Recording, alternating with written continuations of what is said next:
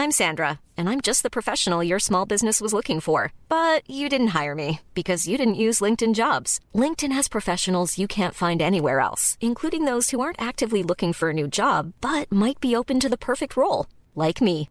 In a given month, over 70% of LinkedIn users don't visit other leading job sites. So if you're not looking on LinkedIn, you'll miss out on great candidates like Sandra. Start hiring professionals like a professional. Post your free job on linkedin.com slash spoken today.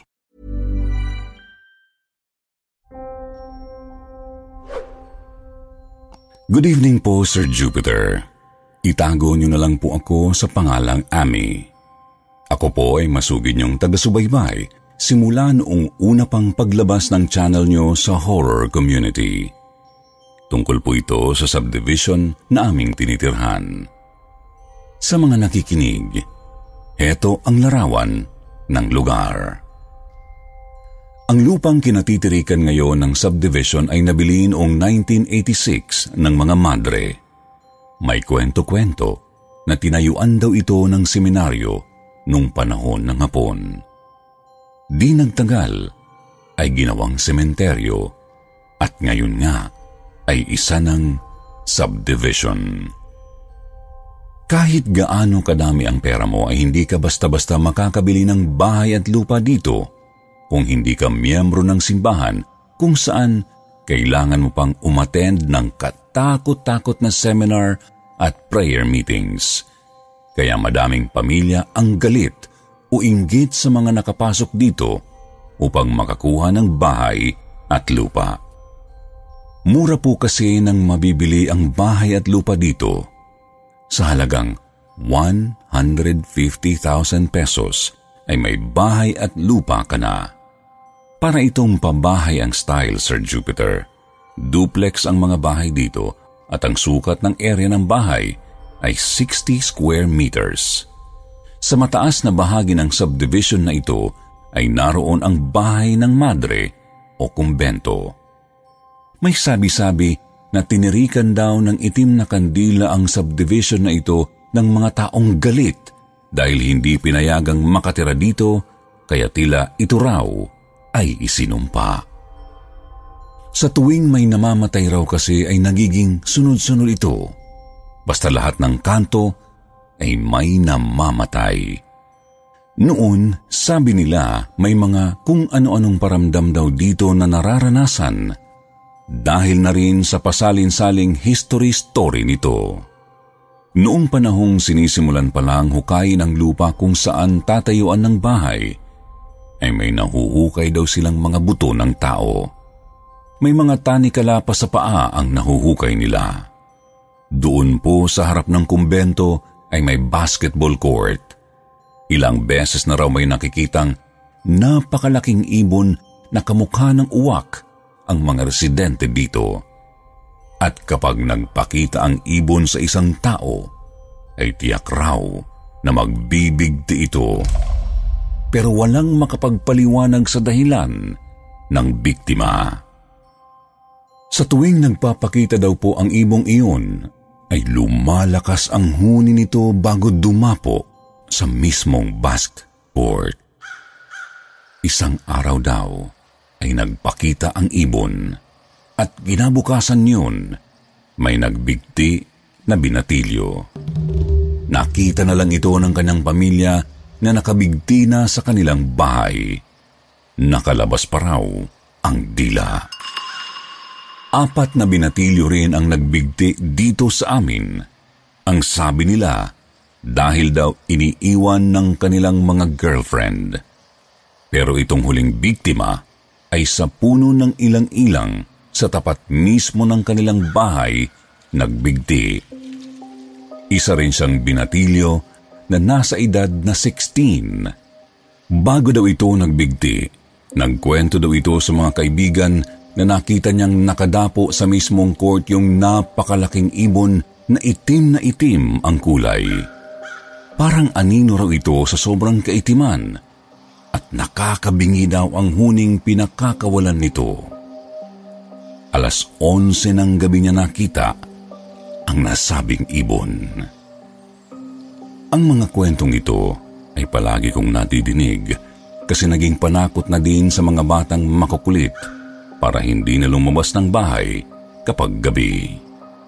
Pero may isang kwento na kinilabutan ako na kahit noon ay di ko inaakalang mararanasan ko. Ito ay ang prosesyon ng mga Madre Sir Jupiter sa ganap na alas dos ng madaling araw. Sabi nila, Huwag na huwag ka daw babangon kung madidinig mo ito. Kasi may dala raw silang batingting na mistulang ng aakit upang sumali ka sa prosesyon nila. At dahil natatakot ako sa kwentong iyon, ay di ko na ito pinansin para mawaglit na sa aking isipan. March 19, taong kasalukuyan nanganak ang alaga kong aso at nakalagay silang mag-iina sa terrace namin. Malilikot ang mga tuta pag hindi nila mahanap ang suso ng kanilang ina, kaya mayat maya kong chinecheck kasi baka mahulog sa kulungan. Nakabukas lang ang kulungan upang makalabas-pasok ang inahin.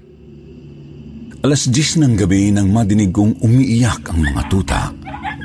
Bumangon ako kasi baka malaglag at kung saan makarating. Tulog na ang lahat ng mga kasama ko sa bahay kaya minabuti kong ilaw na lang ng cellphone ko ang gamitin kaysa magbukas pa ako ng ilaw. Hindi nga ako nagkamali ng puntahan ko sila sa terrace. Pakalat-kalat na sila doon kaya pinulot kong isa-isa at binalik sa kulungan. Pagkatapos ay bumalik na ako sa pagkakahiga at maya-maya ay nakatulog na. Ilang oras na akong nakakatulog nang umiyak muli ang mga tuta. Kinuha ko ang cellphone ko upang buksan uli ang flashlight. Napansin kong mag-aalas dos na ng madaling araw. Dahan-dahan akong pumunta sa terrace namin at inahasahan kong nakakalat na naman ang mga tuta. Pagdating ko doon, wala namang tuta sa sahig, ngunit may narinig akong umiiyak. Gamit ang flashlight ng cellphone ko, hinanap ko kung saan nanggagaling ang iyak. Sinilip ko sa mga sulok, baka kako napadpad na doon ang mga tuta. At nailawan ko sila sa ilalim ng kulungan. Medyo malaki ang kulungan kaya kailangan kong dumapa para makita sila ng maayos. Tiles naman po ang sahig at malinis ito, kaya di na ako nag-alalang lumapat ang katawan ko sa sahig. Gamit ang kaliwang kamay, ay pinipilit kong abutin ang mga tuta sa dulo ng ilalim ng kulungan habang hawak ng kanang kamay ko ang cellphone na nakabukas ang flashlight. Sa terrace namin ay may mga siwang dahil sa grills Walang kailaw-ilaw sa kalsada, kaya alam kong yung ilaw ng flashlight sa cellphone ang tanging nagliliwanag. Nang maabot ko na ang mga tuta, napansin kong lumalawak yung liwanag dahil umaabot na ito sa kalsada. Napatingala ako sa kulungan, Sir Jupiter, nang marinig kong parang umaangil ang inahin naming aso. Hinagilap ko siya ng tingin at doon ko nakitang para siyang galit na galit na pigil ang pag-angil. Nakatingin siya sa kalsada. Tumayo ako mula sa pagkakadapa nang marinig ko ang mahinang tunog ng bakal na tila binabatingting. Walang katao-tao sa labas dahil dis oras na ng gabi. Mahimbing nang natutulog ang mga kapitbahay namin, kaya napapaisip ako kung sino ang magbabatingting ng bakal sa ganoong oras. Sinuyod ko ng tingin ang kalsada. Nakita kong may liwanag na gumagapang sa kahabaan ng kalsada. Pinatay ko ang flashlight sa cellphone ko para alamin kung mula ba ito doon. Pero may malamlam na liwanag na naiwan sa kalsada. Nakapagtataka dahil wala pong poste ng ilaw sa mga gilid ng kalsada para maliwanagan ito. Wala ring buwan ng mga oras na yun, kaya walang liwanag na tatanglaw sa lugar. Maya-maya ay dahan-dahang nagkahugis ang liwanag na malamlam para na siyang ilaw ng gasera. Nang tingnan kong mabuti ang kalsada, may nakita na akong hugis taong humahawak sa liwanag. Maya-maya ay dumadami na sila at nakapila sa magkabilang kalsada. Hindi ko alam kung sisigaw ba ako o tatakbo papasok ng bahay. Sasabog na ang dibdib ko sa kaba, Jupiter, at naiiyak na ako ng mga sandaling iyon. Maya-maya ay malinaw ko nang nakikita kung ano ang mga ito. Isa itong prosesyon ng mga madreng nakabelo ng itim, pati ang kanilang bestida ay kulay itim. May hila-hila silang tali at nakatali ito sa kanilang mga baywang at bawat isa ay may dalang kandila na ang liwanag ay parang liwanag ng gasera. Sa hulihan ng pila nila ay may isang madre na mas matangkad sa kanilang lahat. Napakahaba ng mga binti nito na bumabakat pa ang paa sa kalsada habang siya ay humahakbang. Siya ang may dala ng bakal na matingting at pinatutunog niya ito. Hindi ko na kinaya ito. Nararamdaman ko na ang pagkusa ng aking mga tuhod at paa upang makatayo para makatakbo ako. Parang hinihila na ako ng sarili kong paa para tumakbo papasok ng bahay pero ang paningin ko ay hindi ko magawang alisin sa kanila. Nagtayuan ang mga balahibo ko sa katawan nang biglang lumingon silang lahat sa akin. Sir Jupiter, wala silang ulo. Nakabelo lang sila ngunit walang ulo sa loob. Bigla kong naramdaman na humampas ang katawan ko sa pintuan dahil sa kakaatras ko. Di ko namalayan. Nakatayo na pala ako at umaatras. Saka ko lang namalayan na umabot na pala ako sa pintuan ng bahay namin. Nagising ang mga tao sa bahay dahil sa ingay ng kalabog ng pinto na gawa ng pagkahampas ko doon. Naalala ko ang sabi ng nanay ko usap-usapan daw dito sa amin na may nakasaksi rin daw ng prosesyon na ito bukod noon. Sa ngayon po, Sir Jupiter, ay dito pa rin kami nakatira at patuloy pa rin ang nararanasan ng mga nakatira dito sa kakaibang pagpaparamdam na ito. Sabi din nila, isa daw iyong signos ng kamatayan na matatawag na sundo. Dahil pagkatapos ng pangyayari na iyon, isa-isang namatay ang anim na madre dito dahil sa iba't ibang karamdaman. Walang nakakaalam kung bakit nangyayari ito dito sa amin. Halos lahat ng tao dito sa amin, Sir Jupiter, ay mga relihiyoso at may mga madre pa kaming kasama dito sa subdivision. Di namin alam kung isinumpa ba talaga ito o talagang may naninirahan dito bukod pa sa amin.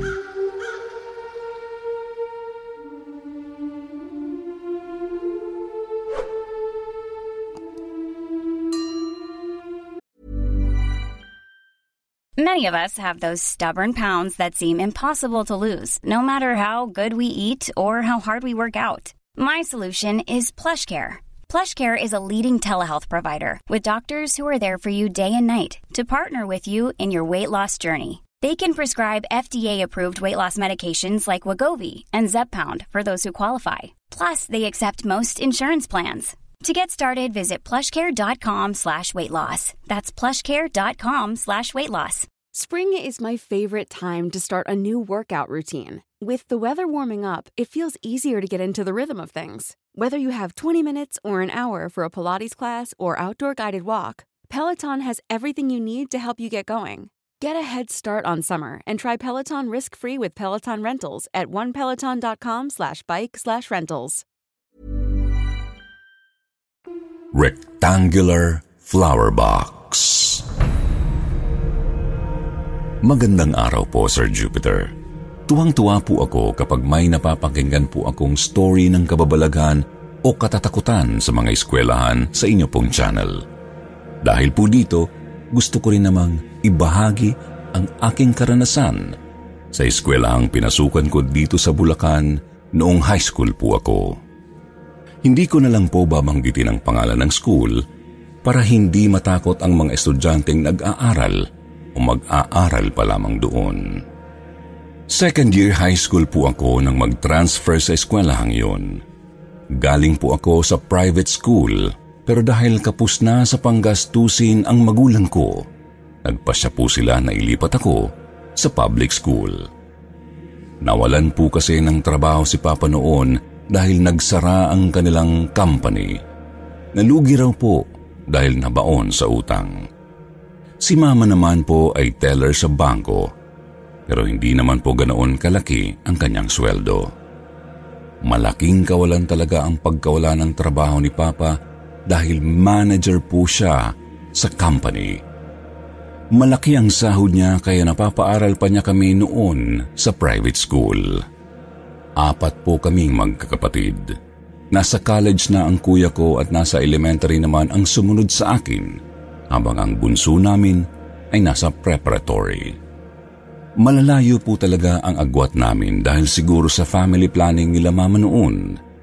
Ayaw daw po kasi ni mama na sunod-sunod ang panganganak dahil mahirap daw pong mag-alaga. Mayroon din po kaming kasambahay dati pero nang mawala ang trabaho ni Papa, sinabihan na niya na maghanap na lang muna ng trabaho sa iba dahil wala na ngang ipapasahod. That time po, naranasan ko ng maghugas ng plato at magsaing. Pero ang labandera po namin, hindi pinaalis ni Mama dahil kahit po si Mama ay hindi gamay ang paglalaba. Allergic po kasi ang balat niya sa matapang na sabon katulad ng mga sabong panlaba. Taong 1998 po nung pumasok ako sa school na yon. No choice ako dahil hindi naman pwedeng ang kuya ko ang mag-giveaway dahil nasa college na po siya. Sa umpisa po, inuulan ako ng tanong ng mga classmates ko kung bakit daw ako lumipat sa public school. Sa totoo lang po, Sir Jupiter, isa po sa mga dahilan ko kung bakit ayaw ko sa mga public school ay dahil sa naririnig kong ang eskwelahan daw pong ito ay dating sementeryo. Bukas po ang aking third eye at ayokong pumupunta sa mga lugar na alam kong marami akong makikitang ako lang ang nakakakita. Pero wala po akong magagawa. Gusto kong magtapos ng pag-aaral. Unang araw pa lang po nang ako ay tumungtong sa eskwelahang yun, iba na ang aking pakiramdam. Mabigat po sa dibdib. Parang binabayo ang puso ko sa kaba. Sa first day po ng klase, ay kailangang hanapin kung nasaan ang classroom na papasukan. Pagpasok pa lang sa gate, ay sinalubong na ako ng mabigat na energy. Madadaanan ng quadrangle kung saan dito ginagawa ang flag ceremony every Monday. Nakayuko lang ako sa paglalakad dahil nahihiya pa ako. Wala pa akong kaibigan at saka iba talaga ang aking pakiramdam. Paglagpas sa quadrangle ay may dalawang hanay ng mga classrooms. Sa kaliwa ay may limang classrooms na dikit-dikit. Ganoon din sa kanan.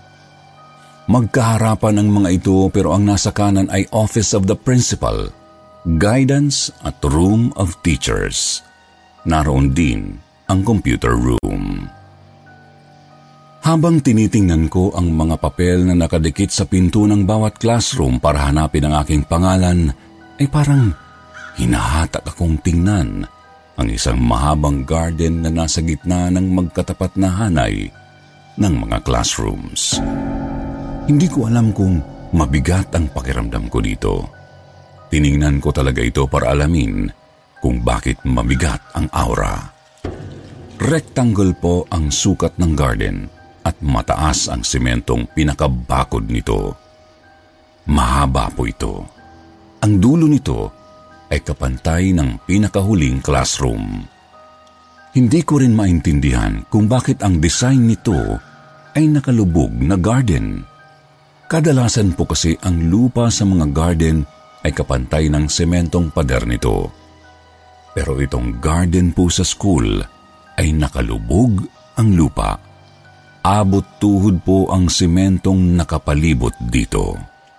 Kinilabutan po ako sa itsura nito dahil sa tingin ko po ay mukha itong napakalaking nitso. Marami pong estudyante ang eskwelahan kaya ang schedule ng pasok ay mayroong sa umaga at mayroon sa hapon. Ang malas ko lang po dahil sa panghapon ako napunta. Ang last subject po namin ay 5.30 ng hapon, kaya ang uwian po namin ay alas 6 na ng gabi. Sanay na po ako sa mga multo na nakikita ko, pero hindi ko lang maintindihan kung bakit sa eskwelahang ito, kapag sumasapit na ang gabi, tumatayo na ang mga balahibo ko. Nakakaramdam ako ng entities sa paligid. May nahahagip akong mga multo na bigla lang dadaan sa may bintana. Minsan po ay bigla na lang akong nakakakita na may kasama na kaming multo sa loob ng classroom. Nakaupo sa bakanting upuan, minsan po ay may bata akong nakikitang tumatakbo-takbo sa quadrangle. Ilang buwan na po ang nakalilipas at naging close ko na ang mga kaklase ko. Nagbibiroan na kami at nagpipikunan. Hanggang isang araw po, ilan sa amin ang naiwan dahil cleaners po kami. Weekly po kasi ay may cleaners na naka-assign para maglinis ng room. Nagfo-floor wax pa po kami noon. Doon ko lang po naranasan ang maglagay ng floor wax sa simento.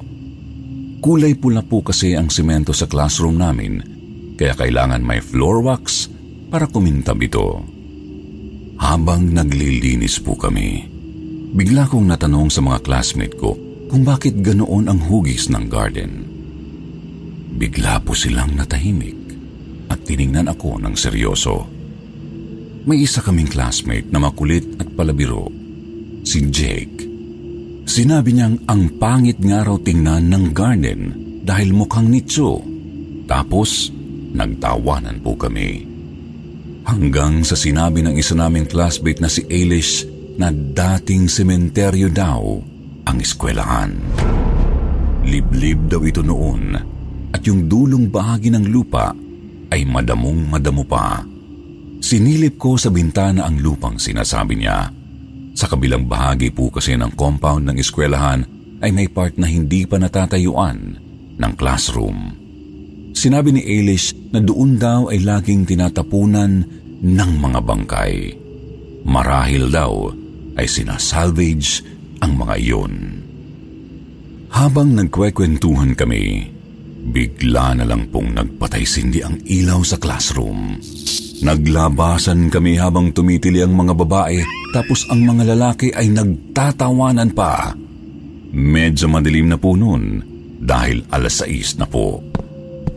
Paglabas namin ay sinabihan ako ni Eilish na samahan ko raw siyang pumunta sa CR na nasa bandang dulo pa.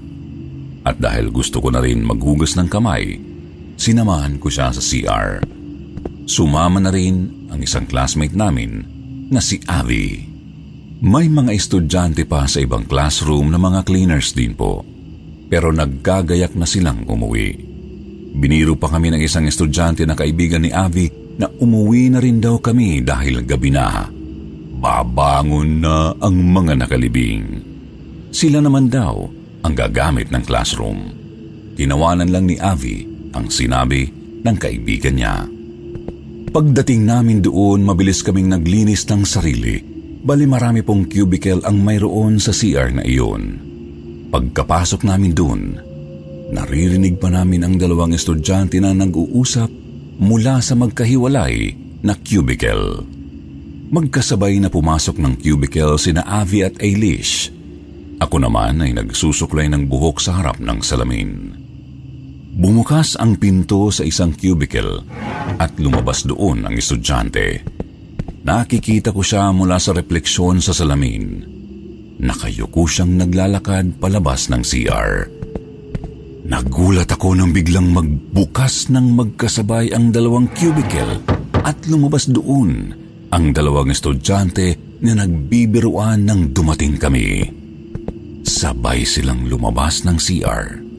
Dalawa lang ang naabutan naming estudyante sa loob kaya nagtaka ako kung sino yung naunang lumabas. Pero hindi ko na lang pinansin.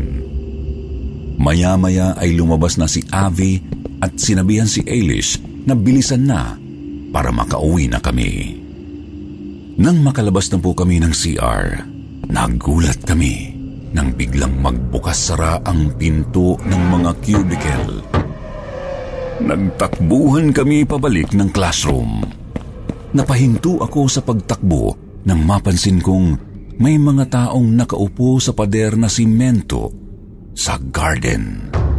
Magkakahiwalay sila at mga seryoso ang mukha.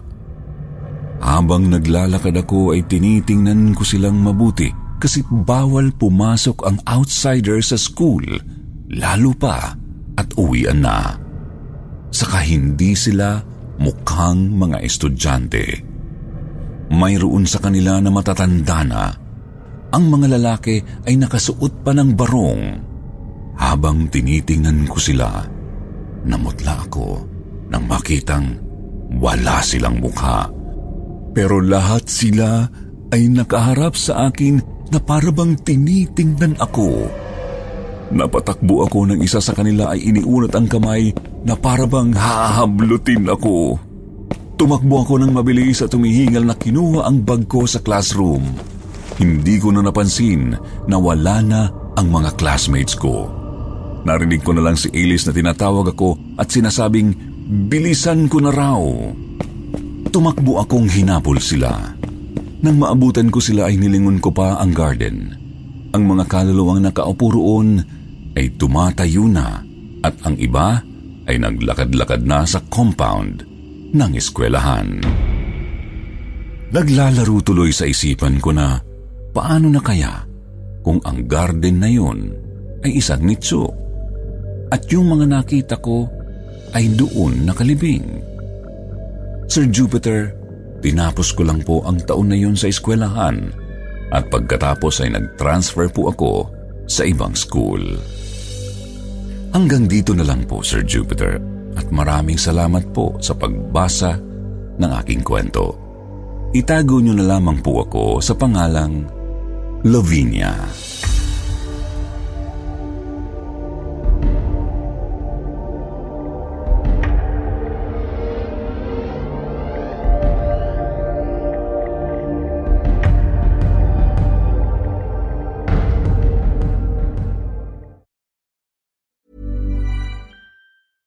Hi, this is Paige from Giggly Squad, and I want to talk to you about Splash Refresher and my water intake. Okay, so you guys obviously know that I'm a hydrated girly, but sometimes when you drink that much water, it starts to just taste bland, and you're just like, I need something to spice it up. That's why I love Splash Refresher. It has zero sugar, zero calories, and it's a splash of sweetness. And they come in five different flavors. They're so good. Wild berry, acai grape, pineapple mango, lemon, and mandarin orange. My favorite is the wild berry because I just I just love a berry. So if you're like me and you're drinking water all day, then try Splash Refresher. It's going to absolutely change your water game and it's good for you.